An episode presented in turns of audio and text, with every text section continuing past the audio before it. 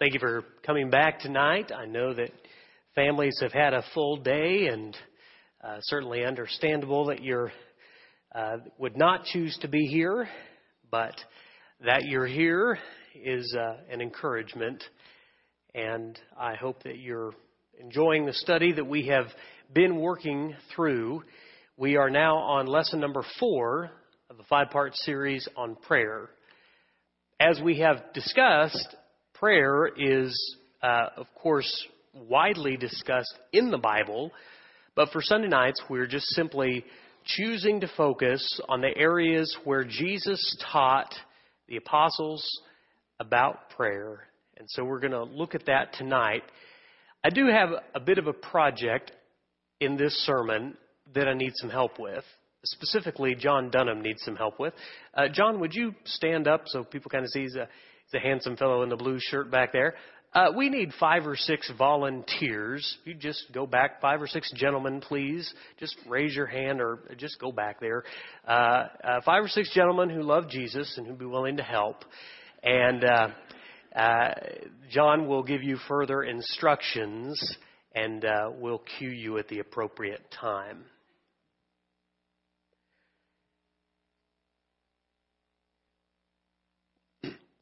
Charles Spurgeon is one of my favorites to read, to study, to think about. He's not a perfect man, nor does he have perfect doctrine, uh, but does any preacher.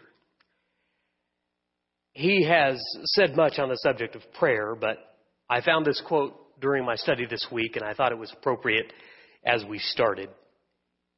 He wrote, My own soul's conviction is that prayer is the grandest power in the entire universe. It has a more omnipotent force than electricity, attraction, gravitation, or any other of those secret forces which men have called by name, but which they do not understand. I think Spurgeon hit it right on the head. A prayer is such a powerful force and yet, very often, it seems like we do not avail ourselves of its power, which is a little bit silly if you think about it. Now, for those of you who have volunteered, I appreciate your willingness to volunteer, but you'll be standing for a long time if you keep standing, so you can have a seat, and I'll call you at a later time. But thank you for your willingness to stand up for Jesus. Back to forces. Imagine, if you will, if you're a Star Wars fan or you enjoy that, imagine that movie without the use of the Force. It wouldn't make much sense. I mean, it, it would it wouldn't seem as as great that the, the Jedi's had this power. It was so great, and and and it enhanced every one of their own abilities. Well, uh, it's not a perfect analogy, but prayer is a powerful force that we are remiss if we do not use. And so I hope that this prayer, has, uh, this series has taught us more about prayer, but I want tonight to delve into the why we pray, to get into the specifics of what gets us there and how we can go about being more diligent in our personal prayer life. Personally, I think anything we do, we've got to start with the question, why? Now, why is a scary question and a dangerous question to people who don't like to think. Uh, if you have ever been involved in a bureaucracy where people just go by the manual or just go by the rules, they can't think for themselves, a question like why drives you crazy. At some point, it drives parents crazy too. When you have young children and they just why, why, why everything because they haven't yet learned that that's just the way things are. They're, the world is very new to them. And so they're still trying to determine the whys for a lot of the things that we do. So we talk about the subject of prayer. If we don't start with why, we move by default to the things that we always default to if we don't ask why. That is, first of all, habit and routine. Uh, if you pray and you haven't really delved into the why, my guess is you'll pray like in your earliest recollection of, of someone praying, maybe a father, maybe a mother, maybe a, uh, someone that you look up, looked up to, my guess is that your prayer life, by default, would move to do like they did. Words, phrases, uh, the way in which the length of prayer, the addressing of God, learn behavior. So it, it, easily defaults to habit and routine. Number two, it, if you don't ask why, it moves to tradition. It just uh, just do the way I've done it because that's the way I've always done it, and I sort of get mad if you do it any other way. We don't really have a why for it, but if we start to think about why, and not that traditions are bad, don't misunderstand me, but if we don't ask why, we we get stuck in traditions, and we we can move to a dangerous point there where we honor tradition. This is what the Pharisees did. They honored their traditions of a higher importance than the, than the law, which they knew. But they, they had walked away from why. And the third is, the third thing you default to is comfort. You do what's comfortable. You do what feels natural. Uh, you don't want to break away and out of that too much. If you don't get, start asking why, this is where your personal prayer life can end up. I start with that because I say we've we've got to um, get at the root of what Jesus was doing when he prayed and what he was doing when he taught others to pray and when he taught about prayer. Without why, we pray, we default to the same things. We pray out of habit. Um, and there's good habits and bad habits, by the way. I'm not necessarily saying that if you get up every morning and at uh, 6:11 a.m. You go to the same spot and you principally pray in the same way, and you you just fill in different names and different requests. Is there anything wrong with that? No. No, at least you're in the discipline of doing it. You've formed enough where you've done a habit. That's better than not doing it at all. You can fall in tradition, praying only in ways that you've heard others pray using terminology and words and phrases that are not naturally yours. The, the language that you and you use in private prayer or public prayer is different from the way you talk at any other time of the day.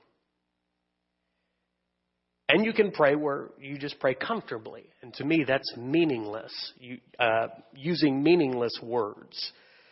Uh, you might as well, you know, if you're leading a public prayer, get up and pray over a, a recipe and read exactly, word for word, a recipe for chocolate chip cookies. Because you're, you're just saying words that have no meaning. There's no reverence there, no sincerity, no heart, and certainly no mind. And so if we don't address the why, we, we forget um, and we get into a rut. Whys force us to think, and they force, force, force us to focus on the meaning of the action and the discipline as opposed to just the discipline itself. Now, turn to Matthew chapter 6. We started out the series with what we call the Lord's, what's commonly called the Lord's Prayer, what we called the disciples' prayer.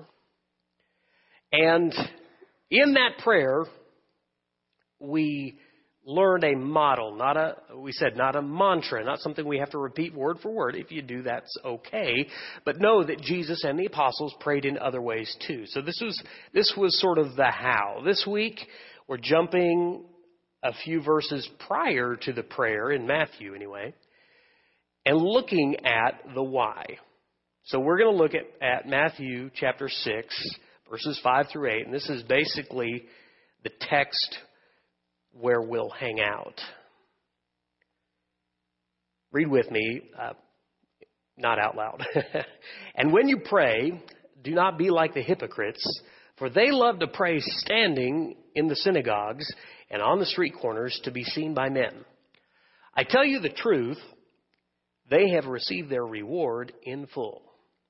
But when you pray, go into your room, close the door, and pray to your Father, who is unseen. Then your Father, who sees what is done in secret, will reward you. And when you pray, do not keep on babbling like pagans, for they think they will be heard because of their many, many words. Do not be like them, for your Father knows what you need before you ask Him. If we start out with the question of why pray, I can think of lots of reasons that are my wisdom. I can say, well, you want to. You should want a relationship with your father, like you hopefully want a relationship with your earthly father. You desire that time, that conversation. You could say that you need to. You need to for courage and the strength of God. You could say that you need to to do things that you can't do. Jesus said in Mark chapter 9, verses 17 through 29, that story there, the disciples are called to drive out a demon. They can't do it. And they're arguing, and Jesus is brought into the picture. What, what's going on here? And so he drives out the demon. The, the apostles say, Why couldn't we drive it out? What Jesus says there is very interesting. He says, This kind can only be driven out by prayer. You could say you need to because you need to overcome yourself. Talked about how the Jesus and the apostles prayed uh, before he was betrayed in the garden. And he said to them, Watch and pray so that you will not fall into temptation. The spirit is willing, but the flesh is weak. You want to. You need to. It's good for you. Could be a, a third wise reason. Anytime you give up your own control, which is what you should be doing in prayer, anytime you relinquish and surrender your will to the Father's, that's good.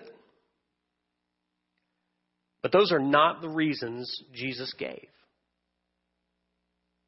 Let's look at Matthew chapter 6. When I study these, this passage of verses, I see principally two reasons, according to Jesus, for praying. And one, because God sees. Do not think that you have to stand out in public on the street corners to be seen by men. Those who do that, they all the reward they're going to get from prayer, they got it. It's like they used a cheap imitation knockoff of what their prayer could have been. Now, Jesus said, But when you pray, go into your room, close the door, and pray to your Father who is unseen. Then your Father who sees what is done in secret will reward you. If you uh, want to flip over, fine. If you just want to hang out in Matthew chapter 6, that's okay too. Uh, I'm going to read to you from 2 Corinthians chapter 4, verse 18, and just keep this parallel thought in mind about prayer. So, uh, 2 Corinthians 4:18, we fix our eyes not on what is seen, but on what is unseen. For what is seen is temporary, but what is unseen is eternal. Paul would later back up and affirm what Jesus is saying is that everything that is invisible trumps everything which is visible. And we worry so much about what we can see and what we can prove and what Jesus calls us to is something that is far deeper and far more powerful. So we pray to God because He sees that which we cannot see. Secondly, we pray to Him because He hears. This is verse 7. When you pray, do not keep on babbling like pagans because of their many words. Do not be like them, for your Father knows what you need before you ask Him. People ask, I know your Bible, why pray if God knows? Well, we've already talked about that some. But what Jesus is getting to here is God sees you and God hears you. Prayer's life, prayer life is so important that even if your cell phone's on and it, you forgot to turn off the ringer, you can still pray. Prayer life is one of those things that you can easily fake gloss over.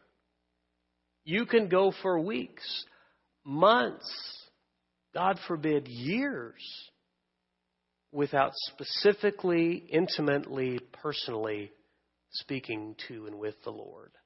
I wonder, I wonder how many of our churches are filled with such people.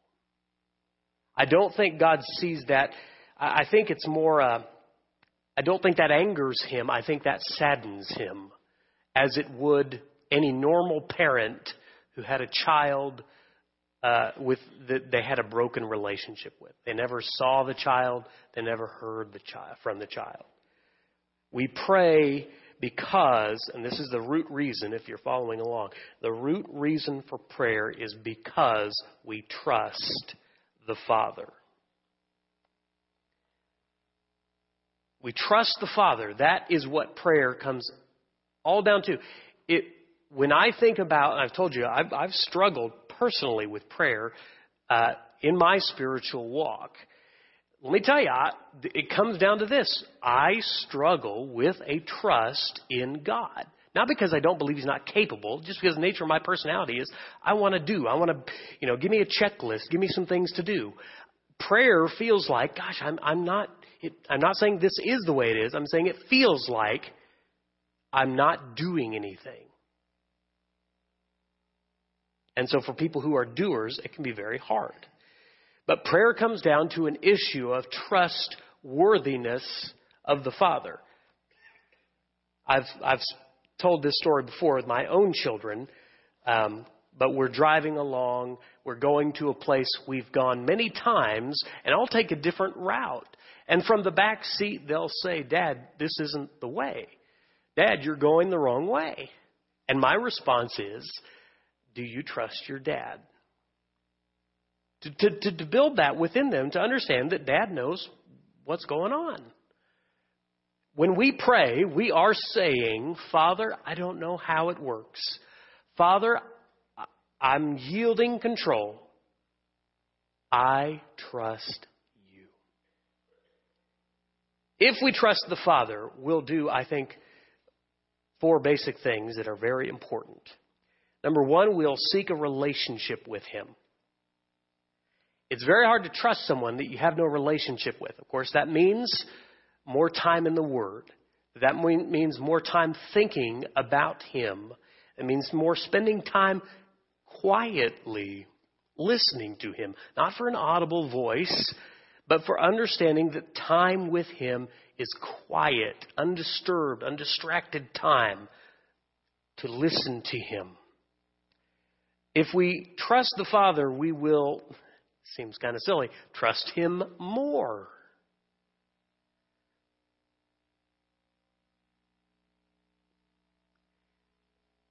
Uh, Grace is at the age where she is learning trust. So, a few months ago, she was on standing on our bed. I told her, I said, "Get down. We got to go do this other thing." She said, "Can I jump to you?" "Okay, jump to me." Now, the way she wanted to jump to me was to put her hands on my shoulders and then jump. I said, "That's not a jump. You got to, you know, you got to jump to me. I'll catch you. I'm right here." I mean, we're talking a distance of maybe 18 inches. But to her, that's a whole world. And it took forever to get her to jump. She did. And now, of course, she wants to do that all the time. Very simple illustration to say we're the same way with God. When you pray to God and when you put a need down and He answers that prayer, what do you naturally do more? Aha, He's answering. He's listening. He cares. He sees. I'm going to do it again. We trust the Father. We will submit to His will. This is the hard one. Because truly, if we don't trust God, which is something the apostles struggled with over and over again, many times in Scripture, Jesus is saying, You of little faith. What's he saying there? You of little trust. Why don't you trust? It's hard for us to understand that. Um, as we pray, we learn to yield our will more fully and completely to His. Now, there are things in your life which you yield fully and completely to Him, right? Because you don't have any problem doing that. It's pretty easy for you. There are other things in your life you will not submit. You refuse. You keep sinning.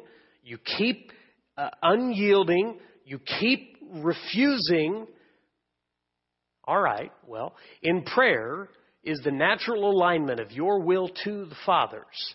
And as time proceeds, more of your will will yield to His will. The picture, of course, uh, not directly, but the picture from the movie, The Passion of the Christ, where Jesus, I believe, most fully and completely yielded. Not that He didn't always do it, but this is the biggest struggle. When He even said, I don't want to do this, yet not what I will, but you. Number four, as we pray, as we trust, we will obey his commands. Okay, let's look at some, some scriptures. So I've kind of given you some foundational material here. The reason we do, the, re, the why, the big why, fundamentally comes down to we trust the Father or not. And when we pray, we're showing that we believe God sees and we believe God hears we get those, those things working together, then these, what we're going to talk about, will make a lot more sense. If we don't, we're going to get some difficulties in praying. And these are the, the five basics that I think we don't, the reasons we don't. Turn to Luke chapter 5, verse 16. As you're turning there, I'll read a quote from Andrew Murray. He said about this subject, let the wonderful revelation of a father's tenderness free all young Christians from every thought of secret prayer. Again, tonight we're talking about private prayer. Of secret prayer as a duty or burden and lead them to regard it as the highest privilege of their life, a joy and a blessing. Imagine that you had an appointment uh, with the president, and it was this week. And regardless of your political opinions, uh, you had that appointment. I would imagine you would see it as a, at least an honor to be able to visit the White House and to, to be a part of that system of government of the free world and to meet that, that man in person would be a privilege and an, an honor. Well, with prayer, we have an appointment with the King of all creation.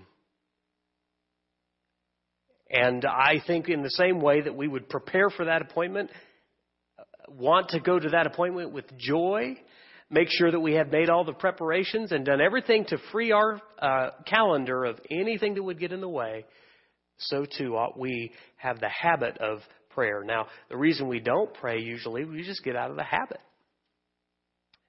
Luke chapter 5, 16, you're there now.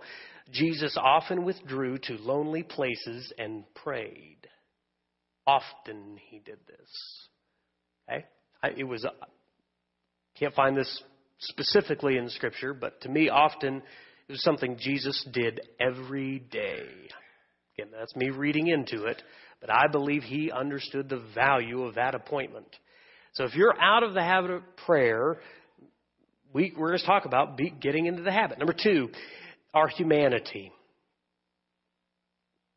When Jesus told his apostles in the garden in Matthew 26, they were struggling with what fleshly temptation? Sleep. They were struggling with the power of the flesh that needed rest.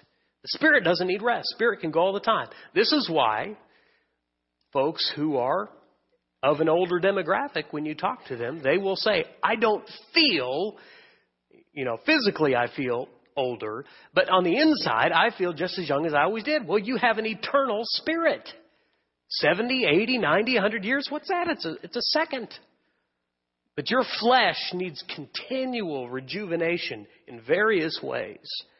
Your humanity can prevent you from praying, just like it did the apostles. Watch and pray so that you will not fall into temptation, he said. The spirit is willing, but the flesh is weak. Your humanity can keep you from praying, your flesh. Number three, your hard heart. Turn to Mark chapter 7, verse 6. Mark chapter 7, verse 6.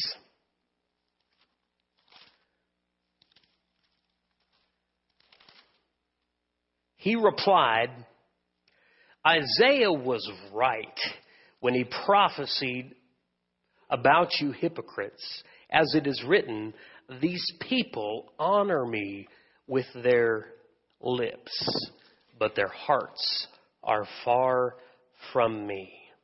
They worship in vain. Their teachers, uh, teachings are but rules taught by men. You have let go of the commands of God and are holding on to the traditions of men. Hard hearts will prevent you from praying. Sin, control issues, even religious issues, which strikes me as odd that religious issues could keep people from praying. Oh, you might move your lips, but your hearts are far from Him. Number four, hang ups. Turn to Matthew chapter 13, verse 22. uh, there is the parable of the heart. Well, it's not exactly called that in Scripture, but in Scripture, most versions call it the parable of the sower. I, am not going to read the whole story, but look at verse 22. He says, The one who receives the seed that fell among the thorns is the man who hears the word, but the worries of life and the deceitfulness of wealth choke it making it unfruitful.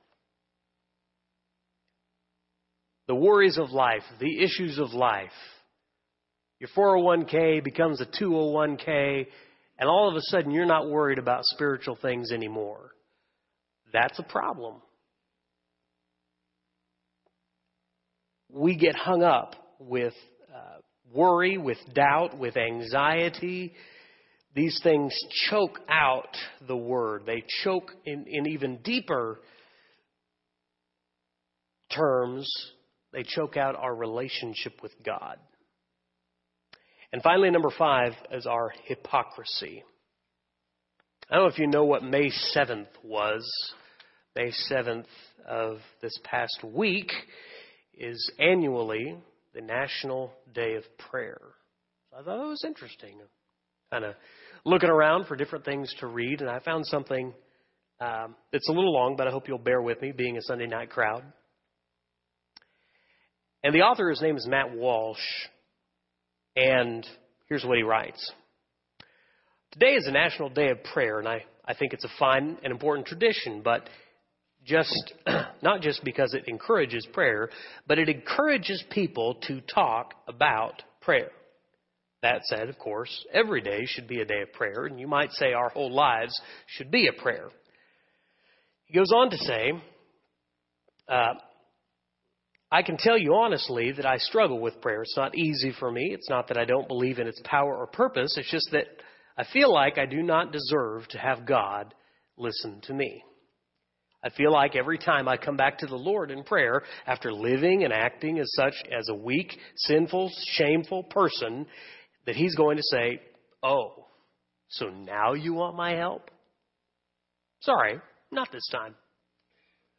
I think this guilt has clouded my prayer life to the extent that sometimes I pray and hear only silence and my own fears bouncing back at me. I know that He does answer and that He never refuses us or turns us away.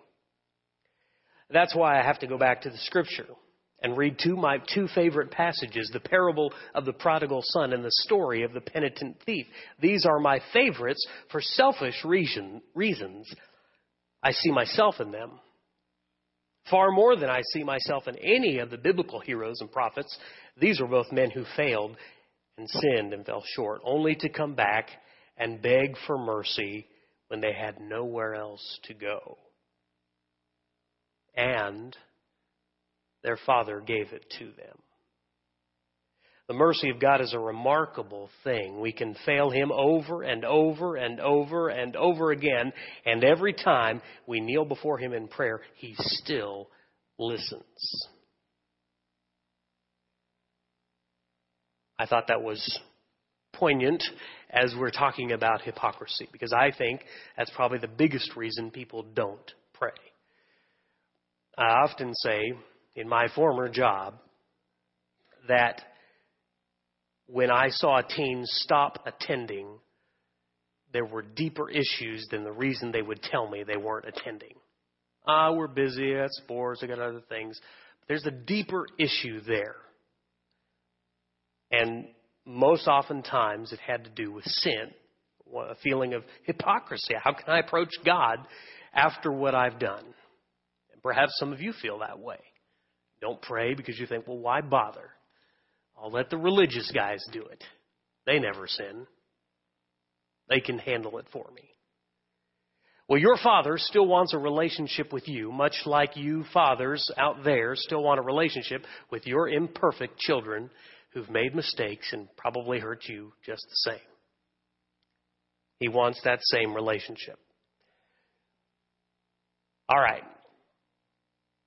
Let's go through back to Matthew chapter 6. Now, I really want to drill down through these uh, four verses 5, 6, 7, and 8 as we prepare to close out here. When you pray, do not pray like the hypocrites. We understand that there is such a thing as disingenuous, hypocritical prayer. And Jesus is calling us away from that. This is uh, prayer this is what people get confused, I think. They, they, they say, well, I'm, I'm a hypocrite because of the things I've done. Therefore, I don't pray. Jesus said, don't be like the hypocrites. So, what, I mean, how can I undo that? Hypocrites were those who prayed, but they weren't praying to the Father. They were praying basically to themselves. They were basically praying to be noticed. This is what God calls us. If you're in a feel like you've got your own hypocrisy, don't be like the hypocrites. Don't pray to other people. Pray to your Father who desperately wants to hear from you and who wants to mend the relationship.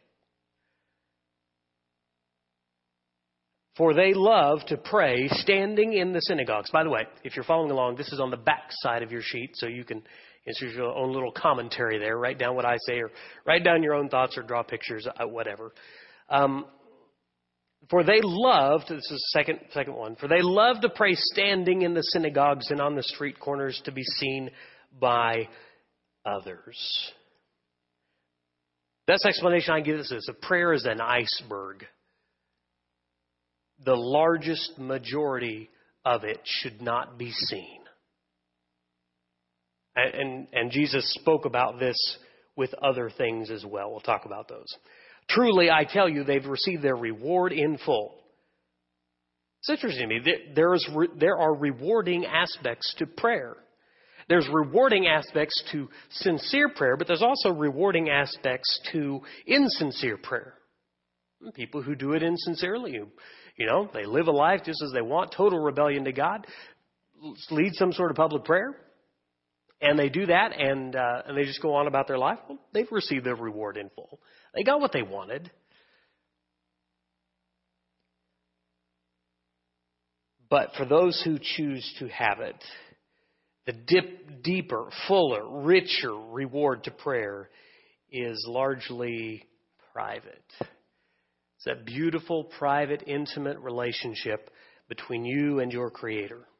Uh, I told a story about praying for these books that I wanted, and the man coming when I worked at Oklahoma Christian, and he, he offered to pay me to take down a setup, and I was able to get the books which I had prayed for.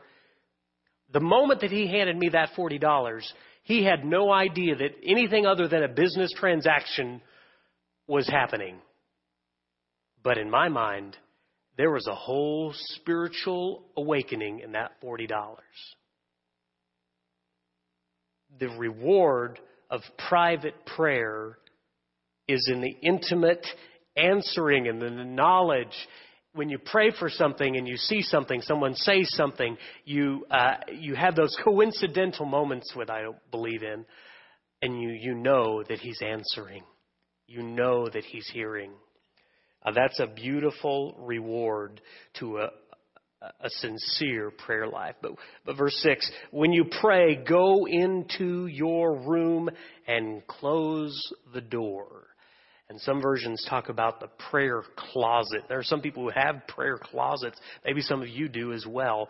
Um, not something I hear talked a lot, a whole, ba- a whole lot. But let me tell you what I think about, and this is just probably oversimplifying. This is not deep Greek meaning at all. What's a closet? A closet's a small space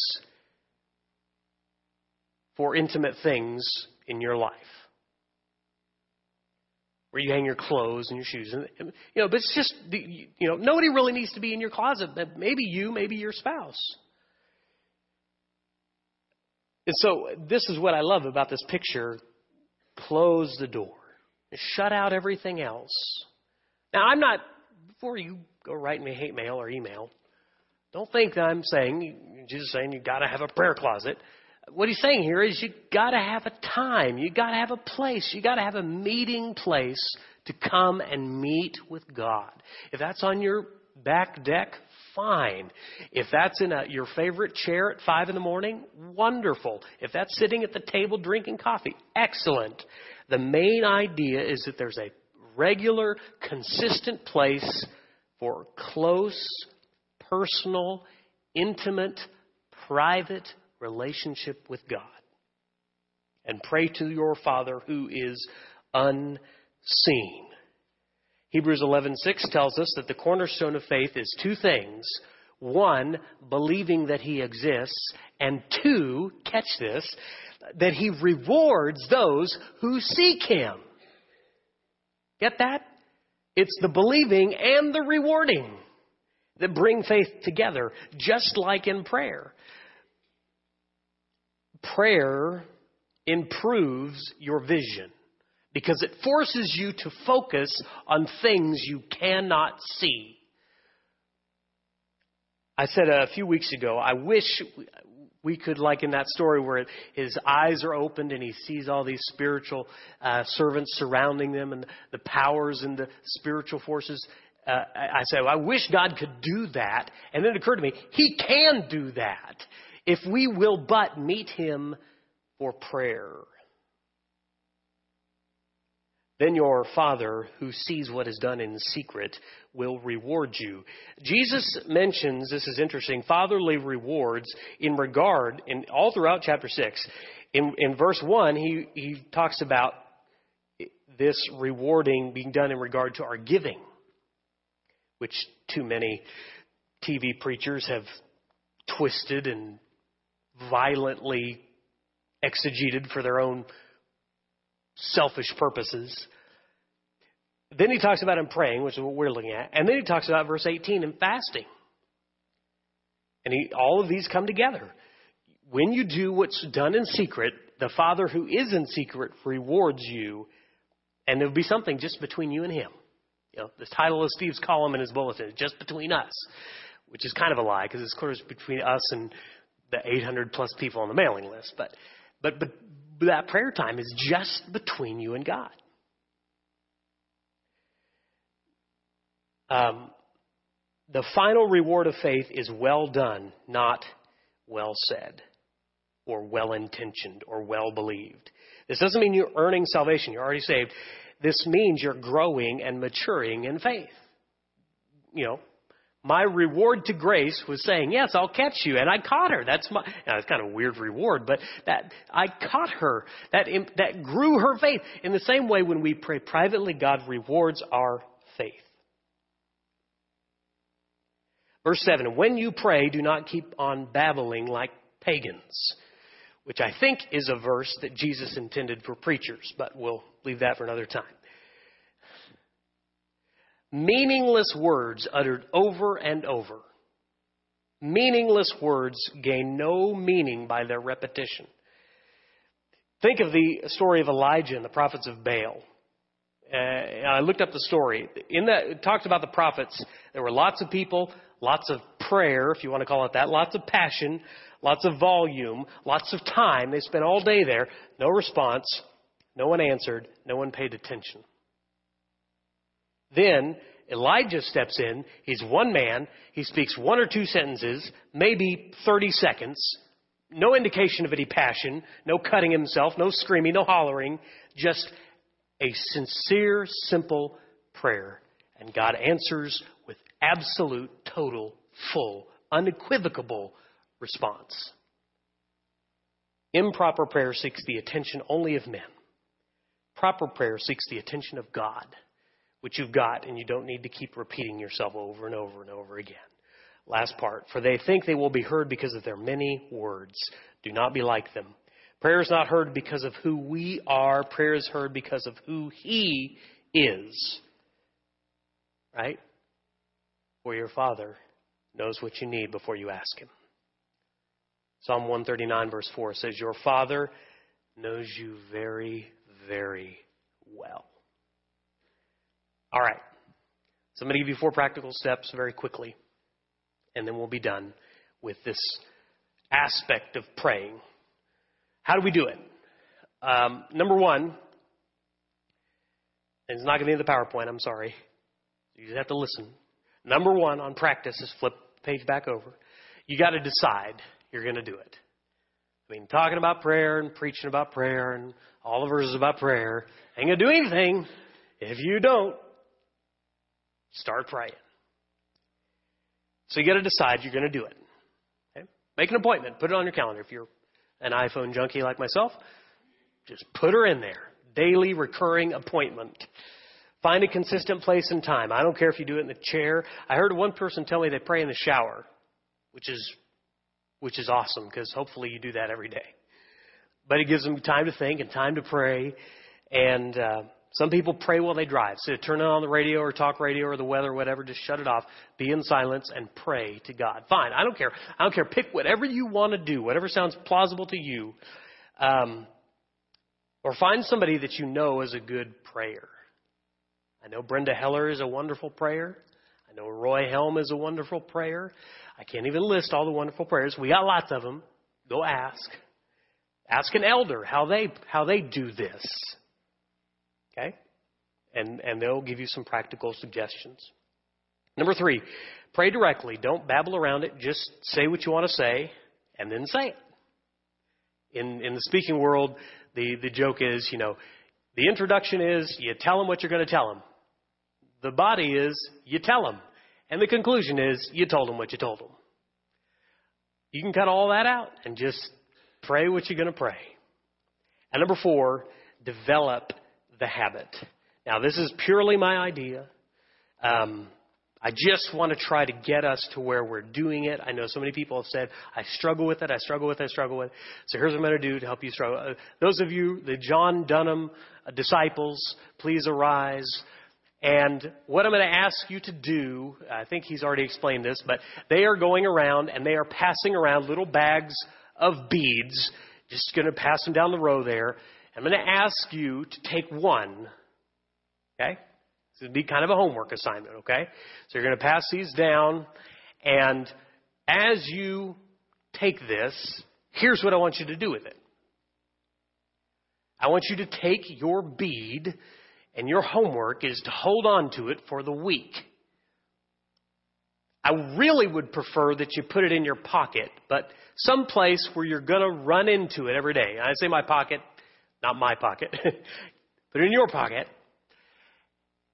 Because every day I come home and at the end of the day I empty my pockets onto my dresser. I put all the stuff that I've collected throughout the day and I sort through it. And so my idea was that you're going to run into this bead every day, and this bead will be a reminder to Matthew chapter 6, verses 5 through 8. The question it should pop in your mind is Do I trust God? And if yes, did I spend time with Him today? I'm not talking about the general sense, I'm talking about the specific. Did I make an appointment? I don't care if you make that appointment two minutes long. But what Jesus teaching here is so simple, and yet it almost def- continues to elude us at its simplicity. So don't make it so complex. Do you trust God? And if so, have you talked with Him today? And from there, you know, however you set up your appointment, just set it consistently. Try to do it in the same time, try to do it in the same place, and try to spend the same amount of time. Okay? Now, this is just a simple, practical thing that if you have gone through this saying, man, I'm sure convicted by this, I sure wish I could do something about it, this is a goal to help you this week, maybe weeks beyond, to get into the habit. Just use this bead and whenever you run across it, that's the thing you're to ask. Do I trust the Father? And if so, did I spend time with Him in prayer today? All right. Thank you, bead passer outers. Is there anyone that does not currently have a bead? Okay. Just one. Try to keep it with you all this week. And whenever you run across it, think of Matthew 6, verses 5 through 8. I think it would be remiss of us if we did not close in prayer. Father, we love you. We know that you love us. We are thankful that we can come to you in this avenue of prayer. We are thankful that Jesus showed us how to pray, taught us how to pray, and Father, now it lies within our hands to pray. We know that there are some of us who have not talked with you in a good long time, and that you await to hear from them. May this week be a meeting of seven beautiful reunions and reminders that you love us, that you care for us, that you see all of us, and that you hear us. Thank you, Father, for hearing us. In Christ's name we pray. Amen. Tonight, if there is any need of the congregation, if you do not know Christ, if you have not put on Christ, or if you're struggling in your relationship with Christ, please come. We love to help you. If need be, we'll pray for you. If you have any need, come as we stand and sing.